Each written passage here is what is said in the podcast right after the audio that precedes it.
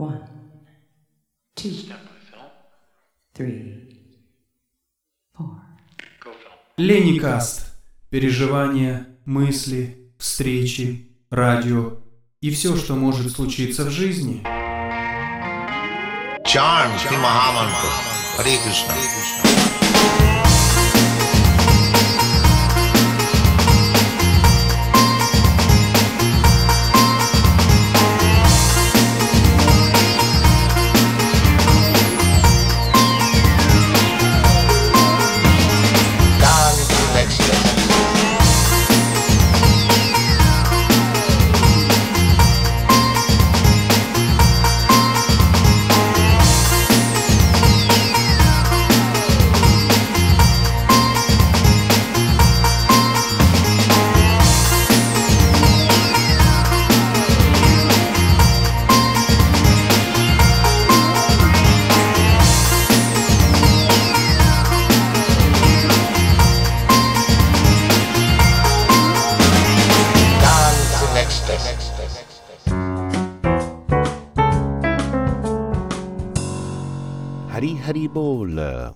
Saluto a tutte e tutti e benvenuti a questa nuova puntata di Lennycast. Oggi è il 20 febbraio 2023.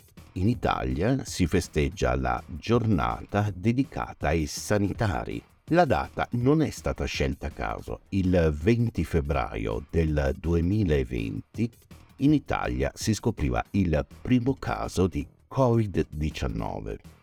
In questo episodio vi faremo ascoltare una testimonianza raccolta da noi durante quel periodo, ovvero una sorta di diario di una nostra ascoltatrice alla quale ha prestato la voce la dottoressa Maria Pina Famiglietti, che vi ricordo è psicologa e psicoterapeuta. A seguire, grazie agli archivi di Radio Popolare di Milano, una bellissima inchiesta giornalistica su che cos'è stato il Covid in Italia. Questa puntata è anche dedicata a una persona molto particolare, al quale noi dovremmo dire un grande grazie con una standing ovation, ovvero alla dottoressa Elena Pascaliddu di Canneto sull'Olio, la quale, nonostante eh, fosse in pensione, si è rimessa in gioco aiutando i colleghi e sostituendoli in quel periodo di pandemia. Non si è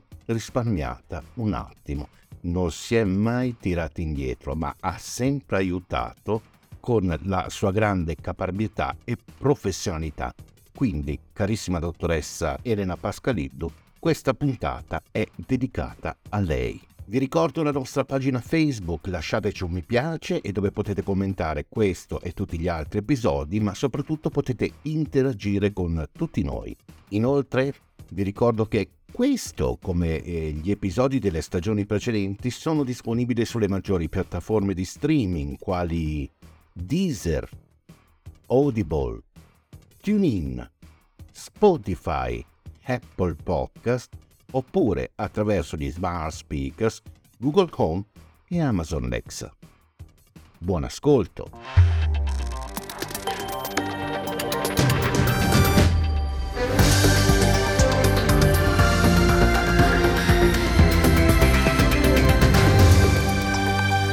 Lenicast. Io e il mio compagno siamo stati sempre attenti. Abbiamo seguito sempre tutte le regole di prevenzione del contagio Mani, mascherina, distanza, no assembramenti, eccetera. Nella struttura sanitaria dove lavora il mio compagno ci sono dei casi. In pochi giorni è focolaio. Un venerdì lui ha avuto un contatto con un paziente che si è positivizzato il giorno dopo, ma il tampone del mio compagno venerdì è negativo. Cosa si fa?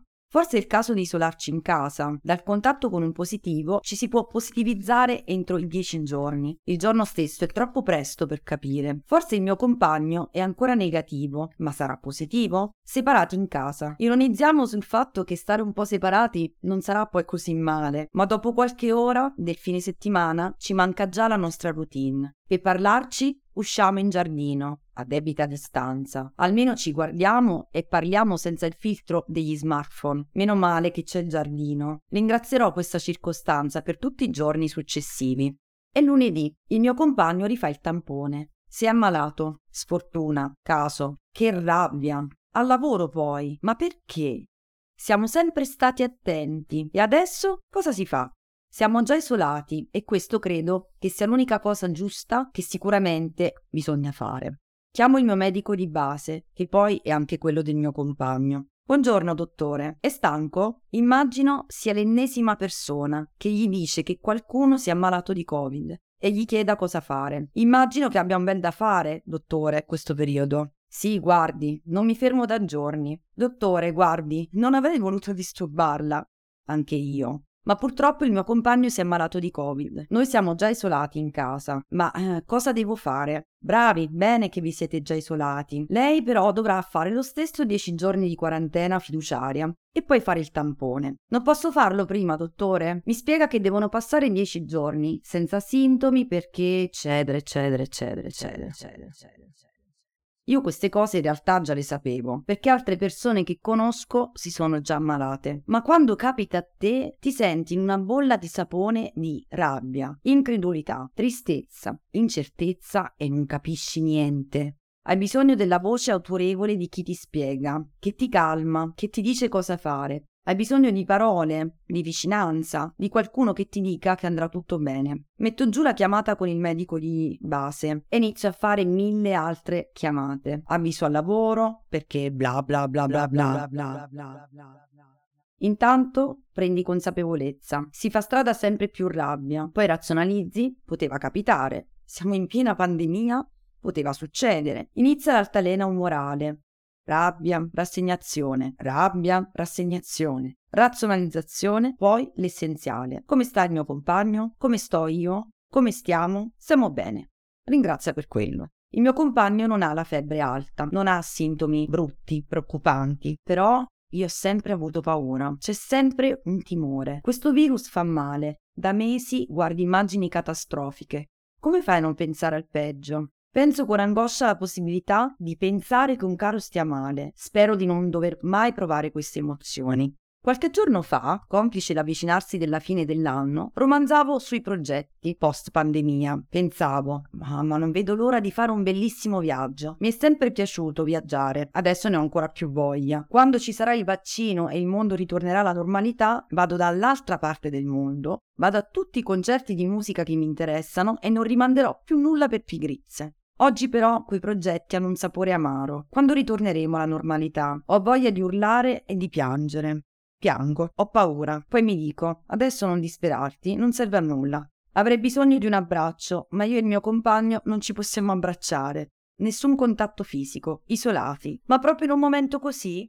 Giorno 4. Tra rabbia, frustrazione, noia e mancanza del mio compagno, spesso mi ripeto che sono fortunata, perché con le persone a cui voglio bene, questo virus per ora è stato mite. Poteva andarmi molto peggio. Potevo stare qui a piangere disperata, pensando al mio caro in terapia intensiva. Tanti ci sono passati.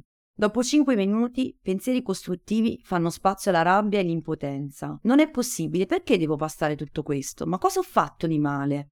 Giorno 5. Non riuscirò più a usare il termine positivo con la stessa leggerezza. Prima del 2020 per me positivo era qualcosa di bello, qualcosa che mi fa stare bene. Adesso se penso al termine positivo provo rabbia. Non volevo che il tampone del mio compagno fosse positivo. Non volevo ritrovarmi in quarantena. Non volevo sentire il timore di essere ammalata. Non volevo essere preoccupata per la mia salute e quella del mio compagno. Continuo l'altalena di umore, a tratti sono arrabbiata e stufa, a tratti accetto la situazione e ringrazio del fatto che stiamo bene. Sento sulla pelle e nel cuore le emozioni che fino adesso mi sono state raccontate. Si prova davvero tutto. Rabbia, delusione, tristezza, paura.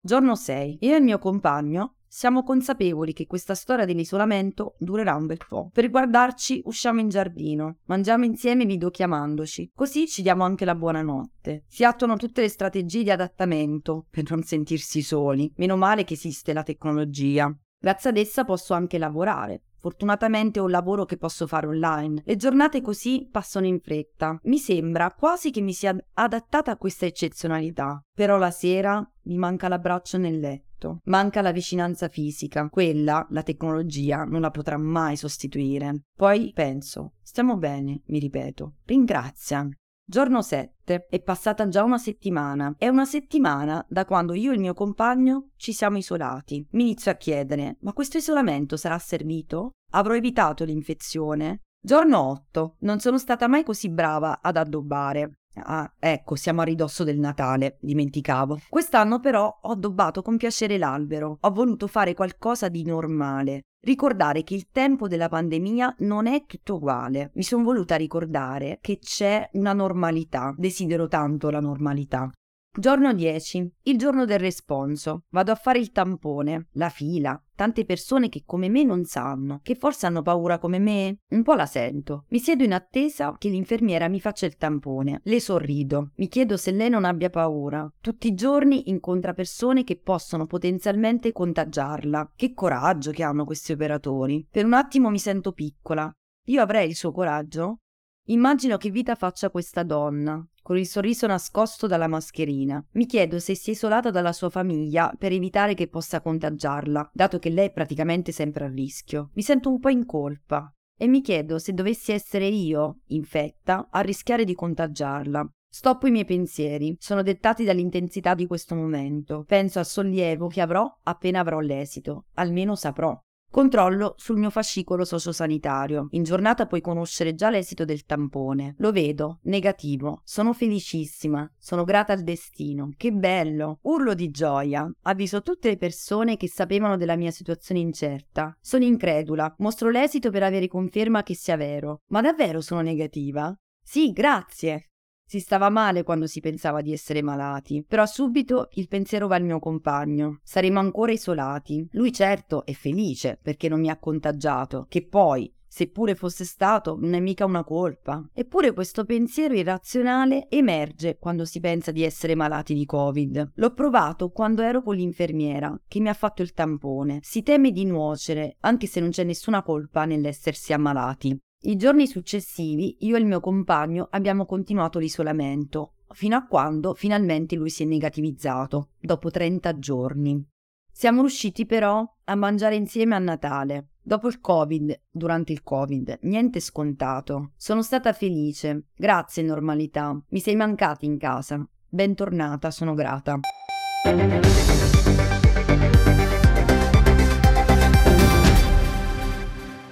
Леникаст.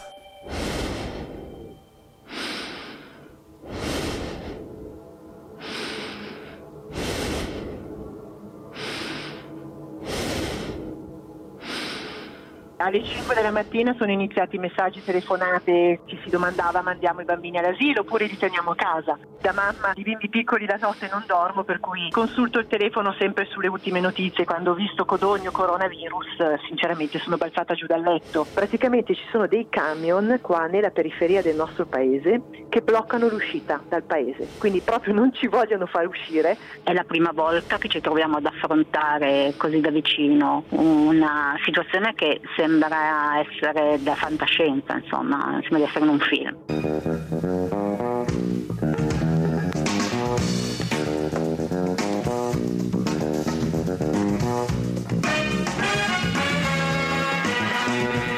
Il coronavirus è arrivato in Lombardia e più precisamente a Codogno. 14 persone per il momento hanno contratto il virus. A partire dal 38enne di Codogno in provincia di Lodi che da ieri notte è in rianimazione con la polmonite, a sua moglie incinta, un compagno della squadra di calcio, una barista del paese, due clienti del bar e oltre a questi ci sono soprattutto infermieri e personale medico e pazienti dell'ospedale di Codogno a cui si era rivolto il 38enne nei giorni scorsi. La macchina per isolare il focolaio del virus si è messa in moto. Strade deserte, negozi serrati, treni che non si fermano alla stazione, gli altoparlanti che annunciano restate in casa. Codogno è una città chiusa. Le prime cronache raccontano del cordone sanitario, delle vie d'uscita bloccate. Le immagini mostrano gli scafandri del personale medico che entra nel perimetro della città. E dire che solo fino a due settimane prima il campo degli interrogativi fatali che rimbalzavano di bocca in bocca era totalmente altro. Che cosa sta succedendo? A gennaio 2020 faceva caldo, parecchio caldo. Le statistiche dell'Agenzia federale statunitense che si occupa di meteorologia dicono che è il gennaio più caldo da 141 anni, da quando cioè si raccolgono i dati. Per gli scienziati è un altro di quei segnali che la mano dell'uomo ha rotto da tempo l'equilibrio con l'ambiente, con conseguenze non ancora prevedibili. D'altronde, tutte le nostre vite sono una scintilla di pochi secondi rispetto ai miliardi di anni del pianeta. È proprio in questi giorni che le autorità sanitarie cinesi registrano una strana polmonite virale in un ospedale della città di Wuhan. All'inizio la chiamano così, la strana polmonite. Secondo un rapporto dell'Imperial College di Londra, i numeri ufficiali della strana polmonite scoppiata a Wuhan da alcune settimane, due morti e 45 infetti per le autorità sanitarie cinese, potrebbero essere in realtà di ben 40 volte superiori arrivare a ben 1723 persone infette. Il dato si basa su una serie di proiezioni che muovono dal fatto che sono già stati rilevati due casi in Thailandia e uno in Giappone. Si tratta in tutti i casi di persone che erano arrivate in quei paesi paesi da Wuhan in aereo. Quindi incrociando i tempi che ci sono voluti per diagnosticare la malattia, il bacino di utenza dell'aeroporto di Wuhan e il volume dei viaggiatori internazionali, gli studiosi britannici sono arrivati a ipotizzare la cifra appunto di oltre 1700 infetti. Scienziati cinesi e dell'Organizzazione Mondiale della Sanità hanno comunque già appurato che si tratta di un coronavirus, così come quello della SARS che nel 2003 uccise oltre 700 persone nel mondo. Un'epidemia che si diffuse anche perché l'allarme dalla Cina arrivò in ritardo, arrivò in ritardo, arrivò in ritardo, arrivò in ritardo, arrivò in ritardo, arrivò in ritardo, arrivò in ritardo, arrivò in ritardo, arrivò in ritardo, arrivò in ritardo, arrivò in ritardo.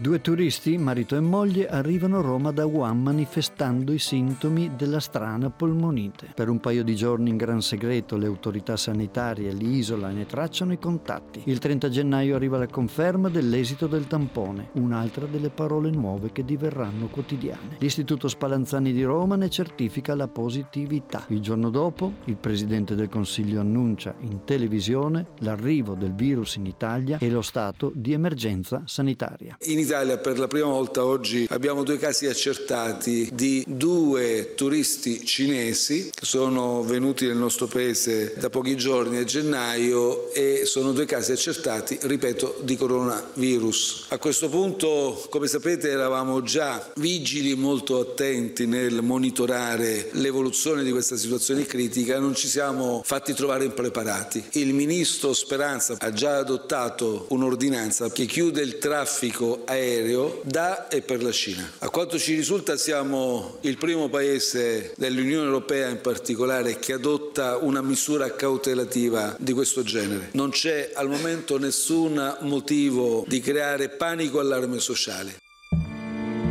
A partire dall'11 febbraio il virus cinese ha un nome, SARS-CoV-2, sindrome respiratoria acuta da coronavirus 2. La strana polmonite si chiamerà Covid-19, malattia da coronavirus del 2019. Sette giorni dopo, a Codogno, una dottoressa e un anestesista dell'ospedale fanno di loro iniziativa un tampone a un 38enne presentatosi con una brutta polmonite. Violano così le disposizioni ministeriali che prevedono il test solo per chi ha avuto contatti con la Cina. Il tampone dà esito positivo. È il primo malato italiano, il paziente 1. È un runner, come i marciatori cinesi, costretti a rinunciare alla gara a quarto giaro. Lui, invece, corre.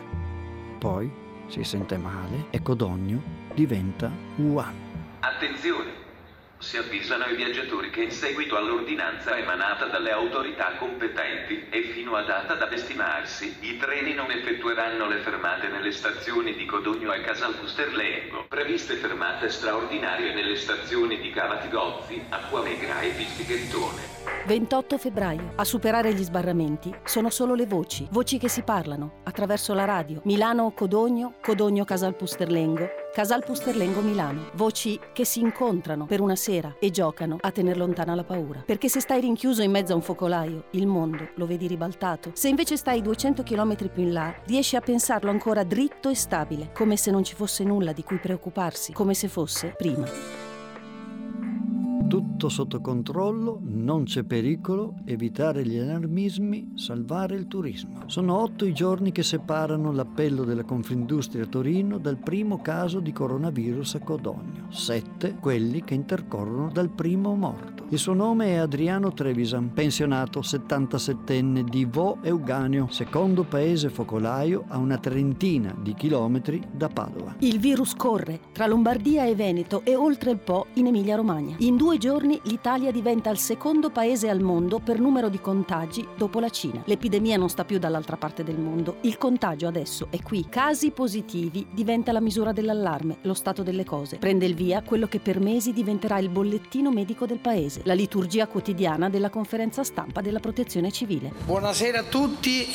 Allora vi do comunicazione dei dati che noi abbiamo registrato. Il totale delle persone contagiate sono 152, di cui 3 deceduti. Come sapete c'è stata una persona che era in terapia intensiva che è morta qualche minuto fa. Il numero per regione è questo. Lombardia 110, il Veneto 21, Emilia Romagna 9, 2 Lazio e il dato complessivo sono 55 ricoverati con, con sintomi, terapia intensiva 25, in isolamento domiciliare 19, in verifica 27. Ai cittadini viene chiesto di non presentarsi al pronto soccorso e, in caso di necessità, chiamare un'ambulanza. Panico e sottovalutazione vanno in scena più volte al giorno. Il 23 febbraio arriva il primo decreto del Presidente del Consiglio dei Ministri. È notte fonda quando Conte va in televisione ad annunciare le prime misure di contenimento agli italiani. Vi assicuro che stiamo effettuando centinaia e centinaia di controlli coi tamponi. Di qui il numero elevato nel nostro paese di casi. Però oggi, scoperti questi casi, dobbiamo anche adottare, ci siamo resi conto che dovevamo adottare delle misure di contenimento. Sembrerebbe proprio in queste ultime ore, sembrerebbe che una famiglia sottoposta in quarantena sia allontanata per trasferirsi nel meridione. Ecco, sono misure che dovrebbero impedire proprio questo. Lo scopo è quello di tutelare il bene della salute, quello che nella gerarchia dei valori costituzionali è sicuramente al primo posto, poi ci sono tanti altri interessi, beni costituzionalmente tutelati, ma non c'è dubbio che questo sia al primo posto in una ideale gerarchia di valori. Sugli schermi di tutte le televisioni, di colpo si affacciano i virologi. Benvenuta Ilaria Capua.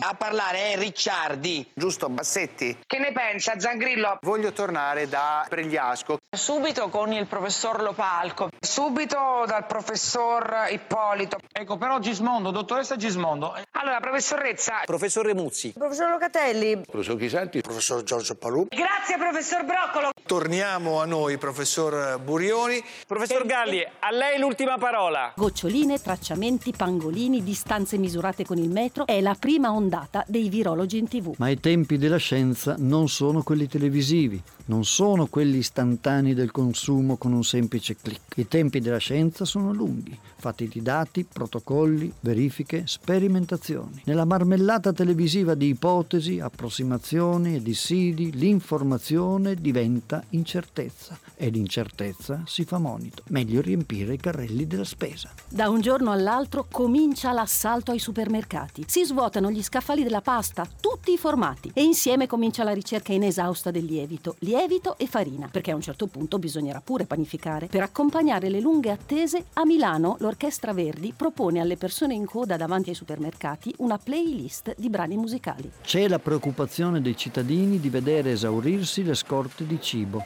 roba da tempo di guerra. E accanto c'è la preoccupazione montante delle aree produttive per il calo del PIL. L'avversione alle chiusure si fa più esplicita. Dopo i giorni dello spavento si alza il volume del dissenso, si comincia a dire che il virus non è grave e chi finisce in ospedale è perché anziano e già ammalato. I toni più aggressivi provengono dai settori industriali del nord e inevitabilmente finiscono per coinvolgere anche la politica. Da fine dicembre, ma questo si scoprirà solo dopo qualche mese, diversi medici della Bergamasca, soprattutto in Valseriana, sono alle prese con molte polmoniti complesse. Hanno segnalato i casi all'Agenzia di tutela della salute, che però ancora ribadisce non c'è alcuna correlazione evidente fra quelle polmoniti e il Covid. Beh, noi sicuramente abbiamo tante tante febbri, per cui io l'ho appena fatta, ho tre miei colleghi colleghe lunedì che erano tutte e tre, loro fanno i medici di base ed erano tutte e tre con uh, l'influenza, con la febbre e hanno dovuto lavorare comunque perché non ci sono medici sostituti. E, ma voi come fate? Tu lavori dentro le case di, di cura, come, come fate? Che precauzioni avete preso? Eh, mascherina eh, e guanti, l'unica precauzione che noi abbiamo. Sono fatta due giorni di febbre e tre giorni mm, veramente molto sofferente, però è andato tutto bene. Cosa sia l'influenza che la febbre che io ho preso non lo so perché il tampone ovviamente non avendo io avuto sintomi respiratori non li hanno fatti e comunque non li stanno facendo a nessuno i tamponi fondamentalmente. Eh, le persone in strada sono pochissime, la gente si guarda un po' così con diffidenza e eh, tutti quanti stiamo in casa un po' per precauzione, un po' perché in questo momento forse è giusto così. È, è come se la gente pensasse che il virus fosse nell'aria e quindi la gente dice beh non sto a Nembro perché a Nembro ci sono 58 contagiati e c'è il virus nell'aria, pure il sindaco è malato e allora vanno da qualche altra parte, come se il virus fosse nell'aria e non nelle persone, però di fatto così si favorisce un po' eh, lo spostamento del, del contagio in altre zone. La notizia è battuta dall'agenzia ANSA domenica 23 febbraio. Chiuso il pronto soccorso dell'ospedale di Alzano Lombardo. I risultati dei tamponi di due degenti sono positivi. Uno di loro, Ernesto Ravelli, morirà nella notte all'ospedale Papa Giovanni XXIII. È il primo dei morti bergamaschi. Il personale sanitario viene invitato a non smontare dal turno per accertamenti. Pronto soccorso e ospedale devono essere controllati e sanificati. Quattro ore più tardi, dopo un vortice di telefonate tra i vertici della sanità regionale, il presidio viene riaperto.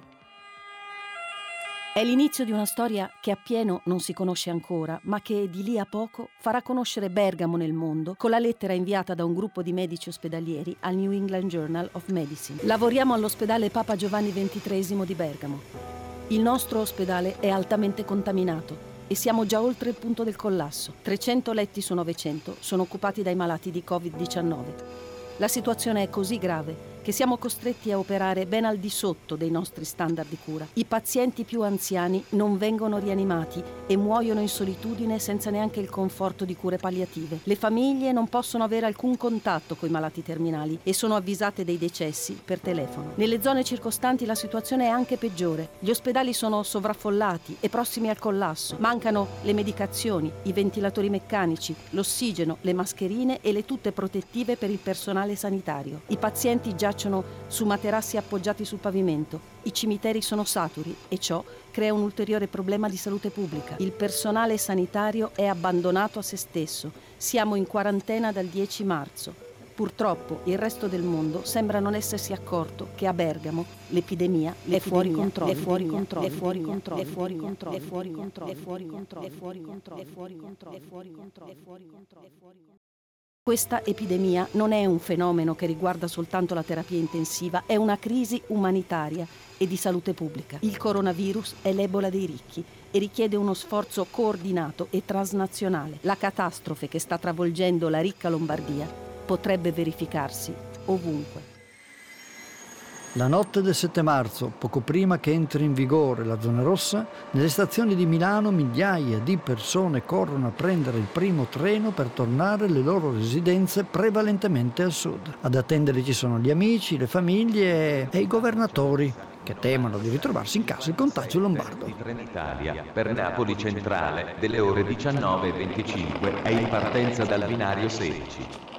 I treni sono stati presi d'assalto, ecco perché eh, stamattina alle 2.31 abbiamo adottato un provvedimento molto severo, me ne rendo conto, ma necessario. Chi arriva da quelle zone deve essere identificato, quelli che arrivano dal nord, dalle regioni a rischio, devono andare in isolamento domiciliare. Questa misura è contenuta nella mia ordinanza, quindi è obbligatoria per tutti quelli che eh, sono partiti da, dalla notte scorsa per rientrare dalle zone a rischio. Il 9 marzo i dati della protezione civile registrano già più di 400 morti morti, Oltre 9.000 sono i contagiati, la metà ospedalizzati.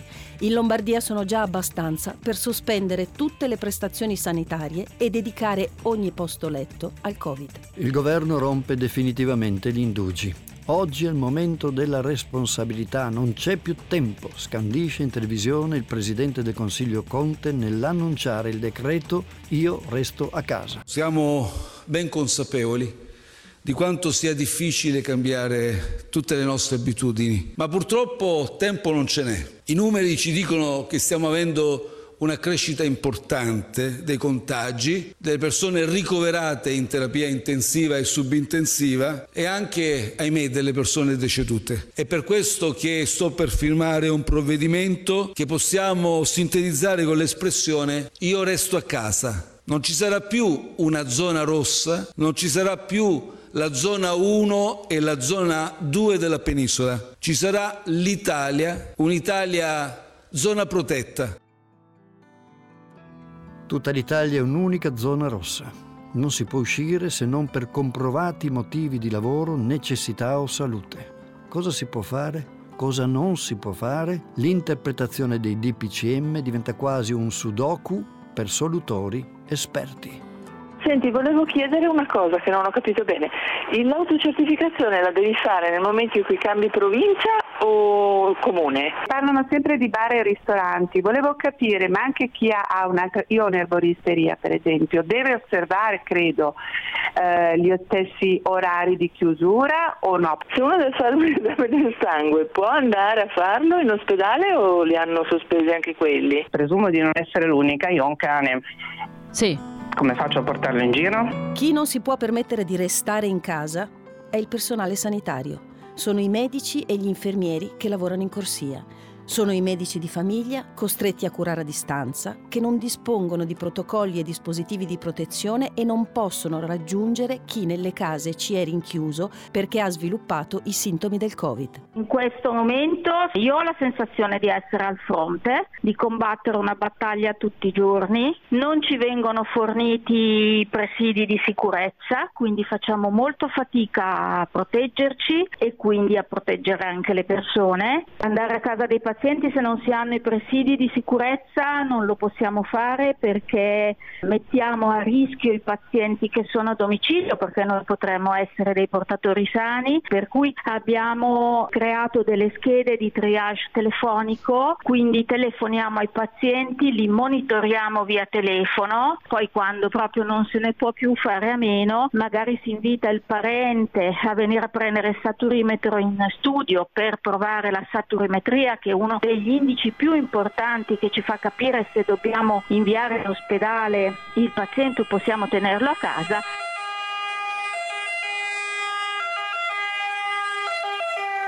Il suono delle ambulanze diventa la colonna sonora dei giorni e delle notti, riempie il silenzio calato nelle strade diventa un indicatore intuitivo dello stato dell'epidemia, ancor prima che la conferenza stampa della protezione civile traduca quel suono in numeri. Le immagini dei mezzi militari che attraversano nel silenzio la città deserta sono un pugno nello stomaco, una sfilata tragica, un corteo di dolore che non può lasciare indifferenti e che sbatte in faccia al mondo la gravità della situazione. Eppure, di fronte a quello strazio, c'è chi arriva a negare la realtà alimentando l'ossessione del complotto e fa circolare sul web la teoria folle che si tratti di una messa in scena, che quelle bare siano in realtà le bare di Lampedusa e che quei mezzi militari facciano parte di un set per imporre la dittatura sanitaria. Hanno fatto un terrorismo perché loro per far stare in piedi questo teatrino avevano bisogno di creare un terrorismo psicologico.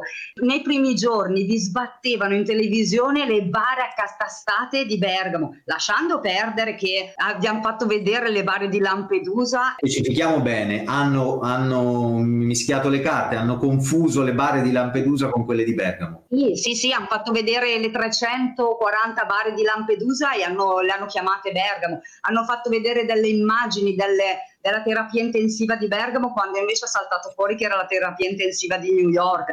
Cioè è stata programmazione neurolinguistica da quattro soldi. E poi un'altra cosa, abbiamo dovuto chiamare i camion militari, questo non ve lo dicono perché eh, si vergognano di quello che hanno fatto. Ok, hanno dovuto ca- chiamare camion militari perché le bare puzzavano. L'unico modo per far inginocchiare e zittire il popolo italiano era terrorizzarlo con la morte. Ci sono le ossessioni e c'è la realtà. E il paradosso in questa storia è che la realtà è peggiore di certe ossessioni. Chi ha perso i propri cari lo sa così come lo sa chi si è visto morire i pazienti davanti nei reparti delle terapie intensive. Lo sa anche chi era alla guida di quei camion che in una notte di marzo si sono portati via vite e persone. Al volante di uno dei mezzi militari trasformati in carri funerari c'era un caporal maggiore del reparto di supporto tattico logistico di Solbiate Olona. Si chiama Tommaso Chessa e quello che ha vissuto lo ha raccontato così. Forse la gente non si rende conto, non ha materialmente avuto il tempo di percepire la realtà. Tu guidi, scambi due chiacchiere con il collega alla parte opposta della cabina, ma quando per forza di cose, per un istante, il silenzio rompe la tua routine, il tuo pensiero si posa su di loro. Realizzi che dentro quel camion non siamo in due, ma in sette, cinque dei quali affrontano il loro ultimo viaggio e sì, l'ultimo ti rendi conto di essere la persona sbagliata, o meglio, qualcuno doveva essere al posto tuo, ma purtroppo non può. Tocca a te. Ed è lì che senti addosso quella grande responsabilità. Qualcosa che ti preme dentro. Ogni buca, ogni avvallamento sembra una mancanza di rispetto nei loro confronti. Poi arrivi lì, alla fine del tuo viaggio, dove ti ritrovi ad abbandonare il tuo carico. Oramai fa parte di te come se ti togliessero una parte di cuore ed è lì che cerchi di capire l'identità del tuo compagno di viaggio. Delle otto persone che ho accompagnato, l'unico dei quali sono riuscito a risalire all'identità è il signor Guerra, classe 1938. Pagherei oro per conoscere tutti i parenti delle otto persone e potergli dire che nonostante il contesto, non avrebbero potuto fare un viaggio migliore. Spero un giorno di poter conoscere i cari dei miei compagni del loro ultimo viaggio, ma se così non fosse, sappiano che ci ho messo l'anima.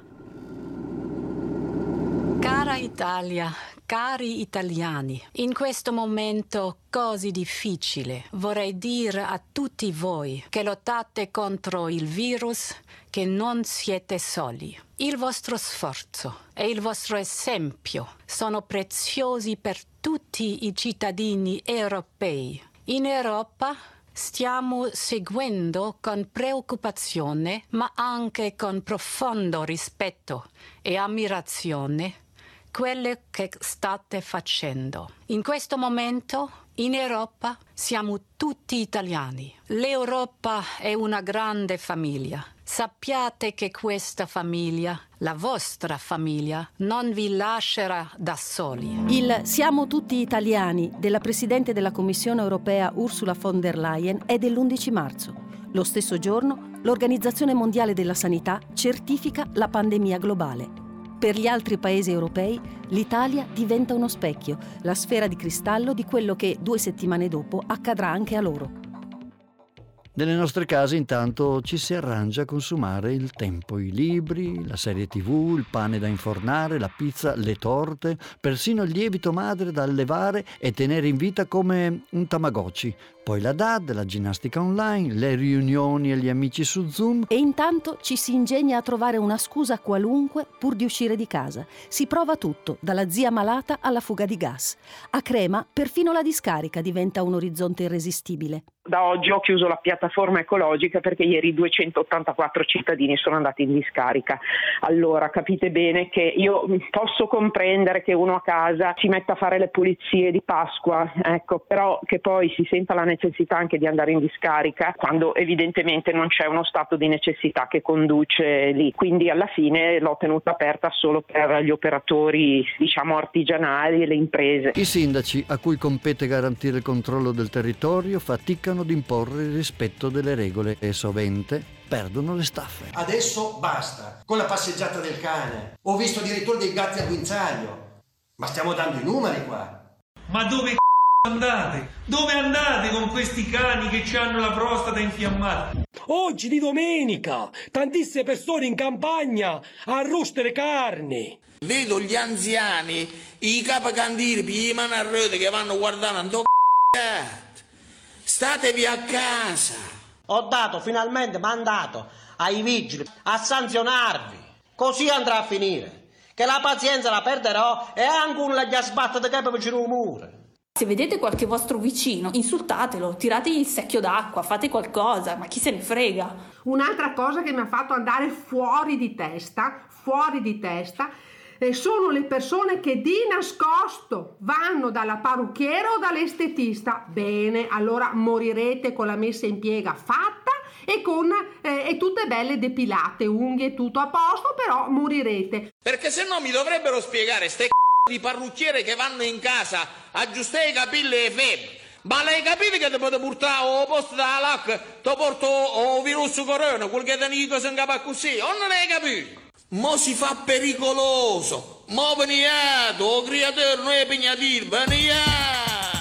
Gatti al guinzaglio, cani con la prostata ingrossata, parrucchieri a domicilio e poi naturalmente i runner che sono pienamente autorizzati a correre perché i DPCM consentono le attività motorie, ma che diventano il nemico pubblico numero uno non solo per le sentinelle da balcone, ma anche per il governatore della Campania, Vincenzo De Luca. Ora, se vogliamo farci una risata, man, no, non dovete immaginare che vadano a fare footing, so, le immagini della pubblicità televisiva, no? le belle ragazze toniche con i fusoli aderenti. Beh, quelle cose magari ti riconciliano con la natura. No, io ho trovato vecchi, vecchi cinghialoni della mia età che andavano a correre senza mascherine. Cioè, questi andrebbero arrestati a vista per oltraggio al pudore. Cioè, andate a fare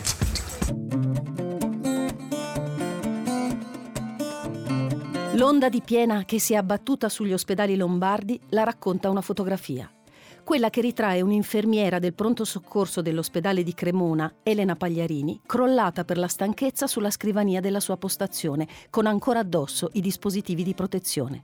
Sarà quella l'immagine simbolo della campagna per convincere gli italiani a non uscire di casa per chi vive questa situazione sul campo e non a casa sembra veramente di essere in periodi di, di guerra, non in una regione con uh, l'eccellenza della sanità. Siamo veramente in prima linea e con poche difese, non abbiamo dispositivi di protezione adatti, perciò attualmente su 600 medici sono più di 130 eh, quelli ammalati, alcuni sono ricoverati addirittura in, in rianimazione e ci sono già stati purtroppo quattro decessi. Che cosa stiamo vedendo? Stiamo vedendo che un uh, sempre maggior numero di sanitari si sta ammalando. Questo è un problema perché oltre alle persone che si ammalano viene meno un servizio, già siamo in carenza di medici, poi i sanitari soprattutto vengono in contatto con tantissime persone. Eh, siamo consci che non possiamo fare la quarantena come tutti i soggetti normali trovati positivi che vengono messi in quarantena perché c'è carenza di organico, ma almeno vorremmo avere un tampone a tappeto perché lì dove in pratica risultiamo positivi ma siamo asintomatici, vogliamo poter lavorare però bardati di tutto punto al fine di evitare di diffondere il contagio eh, tra le persone.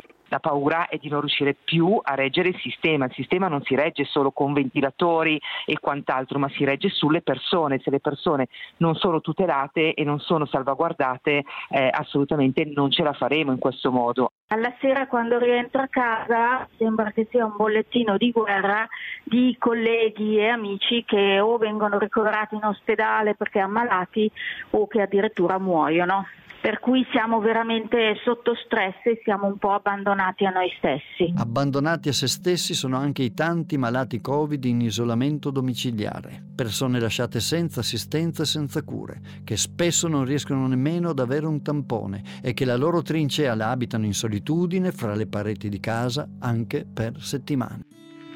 Nelle solitudini ritorna anche il silenzio, un silenzio affollato di ambulanze, rumori domestici, televisioni accese, voci su schermo, previsioni azzardate e previsioni smentite e di orizzonti che si allungano, rischiando di mangiarsi le speranze. E allora, come se fosse l'unico esorcismo possibile o l'unico modo per tornare a stare insieme, si va tutti in quella terra di mezzo fra il dentro e il fuori che sono i balconi. E sui balconi si canta. Cantare è la catarsi.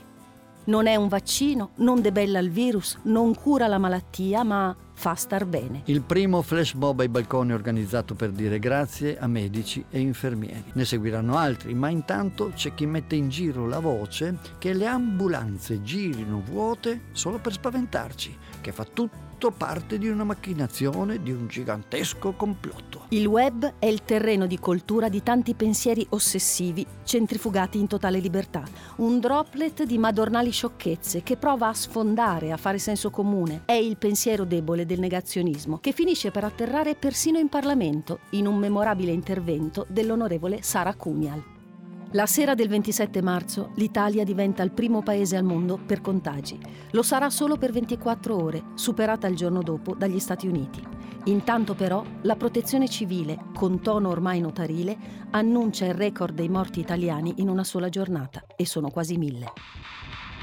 Buonasera. Oggi nel quotidiano eh, resoconto sull'andamento quantitativo dell'emergenza. I guariti sono aumentati di 589, purtroppo le persone decedute sono 969, il totale dei nostri cittadini attualmente positivi è 66.414, di cui il 6%, cioè 3.732 in terapia intensiva. Purtroppo i dati che ci giungono dal nostro paese, ma in sintesi da molti altri luoghi del mondo, ci dicono quanto sia globale e quanto sia vasta la crisi sanitaria che stiamo vivendo. È il momento più drammatico della pandemia italiana con le brigate internazionali di medici che arrivano da Cuba, Albania, Romania, Russia, Norvegia. Ogni giorno il conto dei decessi diventa più pesante, così come quello delle terapie intensive allo stremo, dei caschi per l'ossigeno mancanti, della penuria di mascherine. Ed è in quei giorni che si alza il sipario su un altro atto di questa tragedia, la tragedia degli anziani ospiti delle RSA, deceduti nel silenzio. Ancora lui il silenzio. Saranno quasi 10.000 a morire, quasi 10.000, senza fare alcun rumore. Stesso, nelle stesse stanze, negli stessi piani, c'era la coesistenza di ospiti che avevano tutti i sintomi del coronavirus e ospiti che non presentavano sintomi. Gli unici ospiti che sono stati, diciamo, come si dice, tamponati sono quelli che sono finiti poi in ospedale mentre quelli che sono rimasti in casa di riposo e che purtroppo lì sono morti, i tamponi non li hanno fatti. Dei primi 300 in lista d'attesa, uno è sopravvissuto e tutti gli altri sono morti. È quello il momento in cui diverse procure della Repubblica, Bergamo, Milano, Pavia, Brescia, Cremona, aprono una trentina di inchieste, tutte sulle residenze per anziani lombarde. Le inchieste nascono da segnalazioni di operatori sanitari, medici e familiari che denunciano da subito il mancato utilizzo di qualunque dispositivo di protezione all'interno delle strutture. Oggi il virus è entrato, ci sono reparti contagiati con quello che significa a tutti i livelli. Noi abbiamo detto va bene per contenere questo contagio. Allora vogliamo a, a avere i tamponi anche con persone che non hanno sintomi, seguono le ordinanze della Regione Lombardia, il tampone te lo faccio solo quando ho il sintomo. Venivamo quasi guardati come marziani nel chiedere queste mascherine. Ora sarebbe stato più onesto dire non ci sono le mascherine e vediamo invece... Nelle RSA lombarde più che sciarpe e foulard sarebbero serviti i tamponi. Sotto la lente c'è anche una delibera regionale, quella che l'8 marzo chiedeva alle case di riposo di ampliare la ricettività dei pazienti per accogliere nelle strutture i casi meno gravi di Covid-19, così da liberare posti letto negli ospedali. Come racconta Luca Degani di Uneba, associazione che rappresenta un migliaio di enti socio-sanitari, è stato come accendere un cerino cerino in un pagliaio.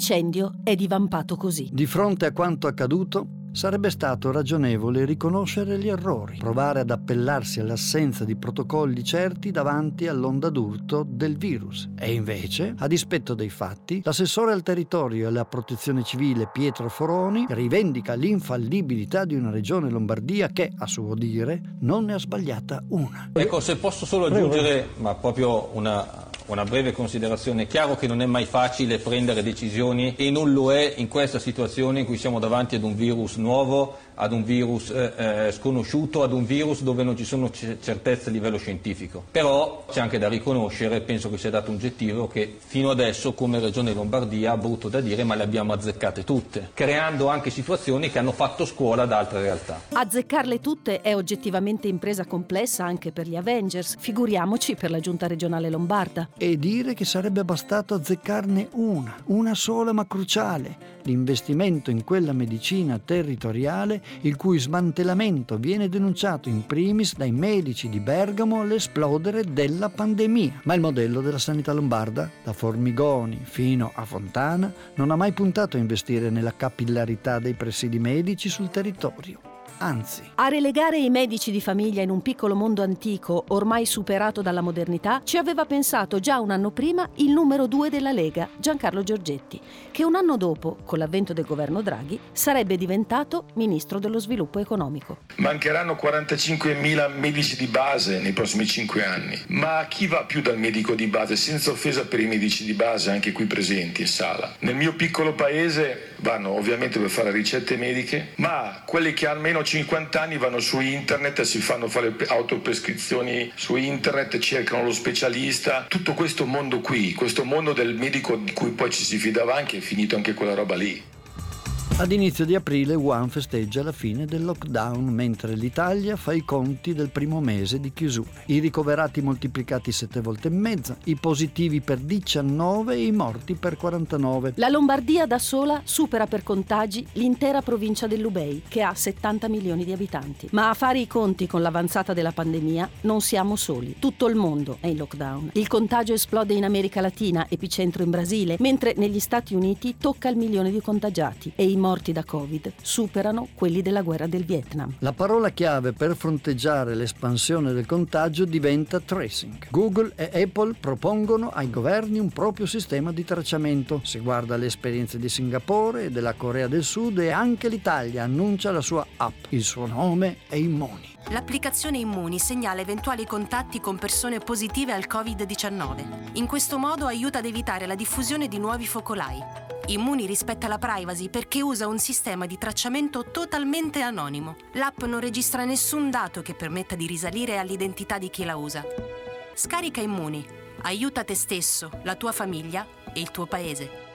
Presentata a metà aprile, Immuni sarà disponibile solo ai primi di giugno. Una gestazione lenta e difficile, accompagnata da controversie sull'efficacia, da polemiche sulla violazione della privacy e da uno scontro politico strumentale che non ne agevola la promozione presso i cittadini chiamati a utilizzarla. Poco scaricata, ancor meno utilizzata, Immuni finirà per risultare irrilevante ai fini del contact tracing. Scomparsa dai radar del dibattito pubblico, rimarrà solo un pezzo del racconto racconto. Il 25 aprile è alle porte e verrebbe voglia di scendere in strada, ancora una volta, con una motivazione in più, a festeggiare una doppia liberazione. Ma non è ancora tempo. Anche ai ribelli della montagna tocca restare per una volta acquartierati. Oggi è il 25 aprile 2020, una data che ricorderemo, perché non potremo, come gli altri anni, incontrarci nelle piazze, abbracciarci, salutarci, cantare assieme. È il 75 di una storia meravigliosa Facciamo sì che la società che uscirà da questo momento tremendo che possiamo vivere insieme sia più giusta, più libera, più solidale. Questo sarà una nuova rinascita così come i partigiani avrebbero voluto e ci hanno insegnato. Mi diceva un vecchio partigiano, guarda, nei popoli primitivi non c'era la parola anziano o vecchio, c'era la parola saggio.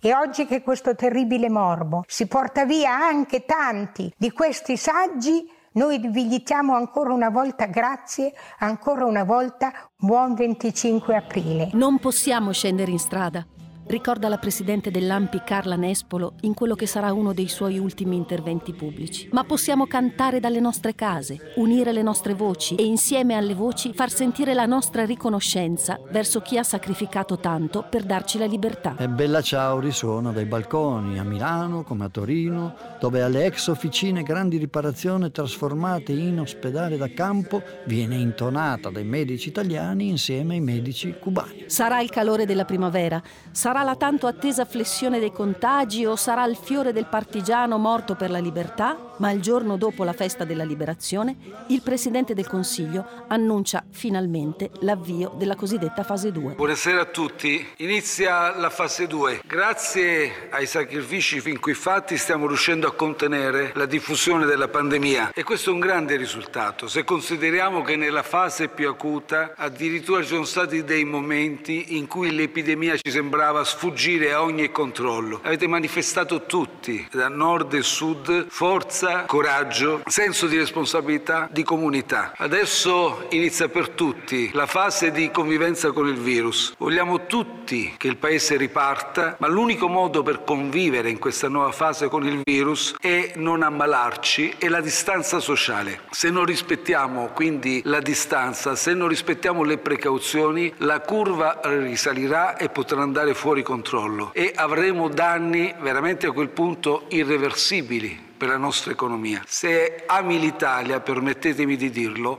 mantieni le distanze.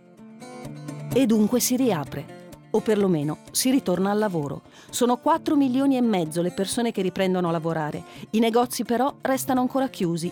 A bar e ristoranti è consentito solo l'asporto. Riaprono i parchi pubblici, ci si sposta con l'autocertificazione, sono consentite le visite ai congiunti che, nel turbinoso avventurismo lessicale della pandemia, verranno presto convertiti in affetti stabili. Non è certo la felicità, piuttosto un misto di curiosità, smarrimento, diffidenza, foga sospesa, semplice voglia di ritorno alla normalità. Non vedo l'ora di andare a correre, mi porto la mascherina in tasca io me la cavo bene, un po' corro, sono un runner, poi vado nella mia campagna, coltivo qualche cosa, peperoncino piccante, pomodoro, basilico, prezzemolo. Io sono un fannullone, però ieri per la prima volta sono uscito senza scopo. E, um, ho preso la bicicletta e ho fatto 300 metri perché più non riuscivo a fare. E, sono, siamo tutti un po' come mm, eh, nel, nel, Medioevo quando no, cedi il passo tu, no, cedi il passo tu, mi sembra l'armata Brancaleone no? io sono lo cavaliere, quindi tu ti sposti tu, ti sposto io. Io sono un rappresentante, dovrei andare in giro, però i clienti in questo qua non riceveranno. Non mi sono minimamente posta il problema di riuscire, quindi ho deciso semplicemente che io mi faccio a casa tutto maggio. Da è venuta l'angoscia dei bicchierini di plastica? Mi sono detta, ma perché i bar non fanno il servizio che tu ti porti la tua tazzina da casa e loro ti versano il caffè dentro o la tazzona e ti mettono il cappuccio? Non sarebbe carino? Non, non ci vado a Lecco, ma non perché non mi piace piace Lecco, perché se tutti andiamo a Lecco è un problema, cioè, ma mi, bisogna che ci dicano tutto. Molti erano in giro senza mascherina, eh, vabbè, senza guanti, quasi tutti, nessuno indossava i guanti. Quindi. Prendiamocela un po' meno con gli altri perché si vive male noi, tanto così dobbiamo stare, le risposte non ci sono.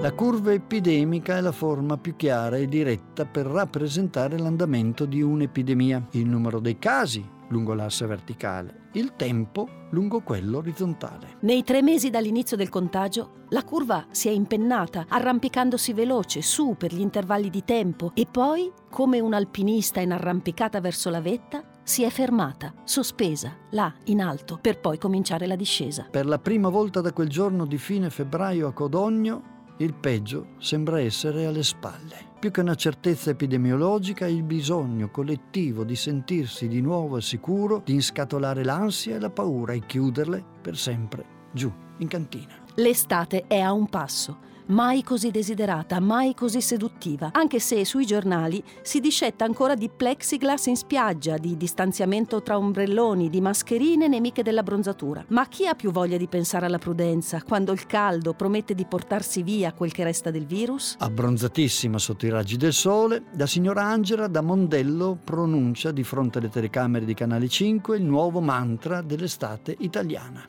Buongiorno da Mondello! Signora, allora oggi mare? Sì, sì, certo. Oggi a mare. Però non avete un po' paura? Siete, tutti sono un po' Non vicini. ce n'è Covid, non ce n'è Covid. Non c'è niente. In che senso non c'è niente, Non c'è signora? niente, è finito tutto, a Palermo non abbiamo niente. Dov'è il mio questo? Però sai che potrebbero tornare i contagi, dobbiamo stare attenti A settembre, a settembre ci chiudiamo tutti a casa. Il non c'è Covid della bagnante taumaturga diventa lo slogan rivoluzionario del Nazional Popolare.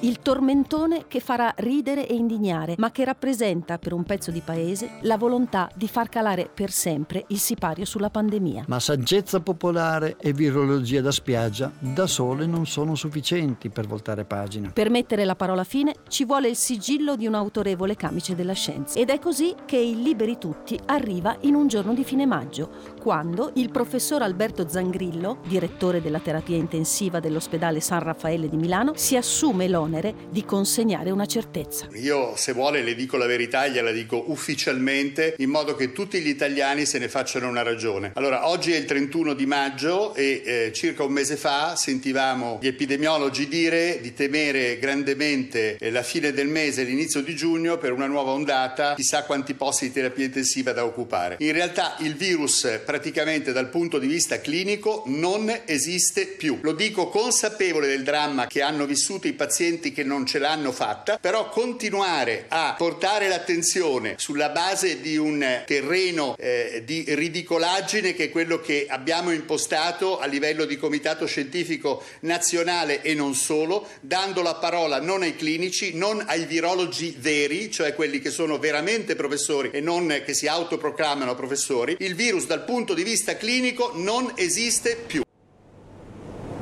Il primo romanzo di Joseph Conrad si chiama La follia di Elmeyer.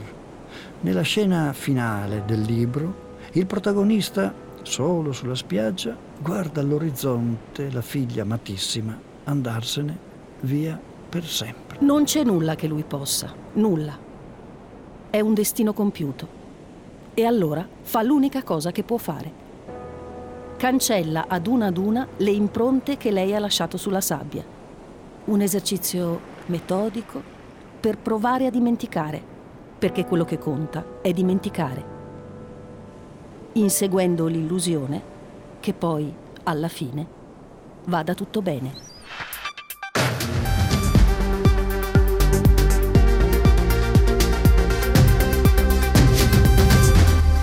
Lenicast. Per questa puntata è davvero tutto.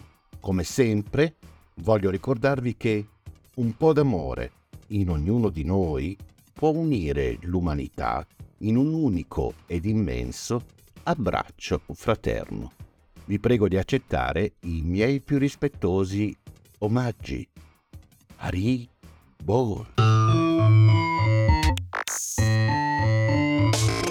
Goodbye, my only friend.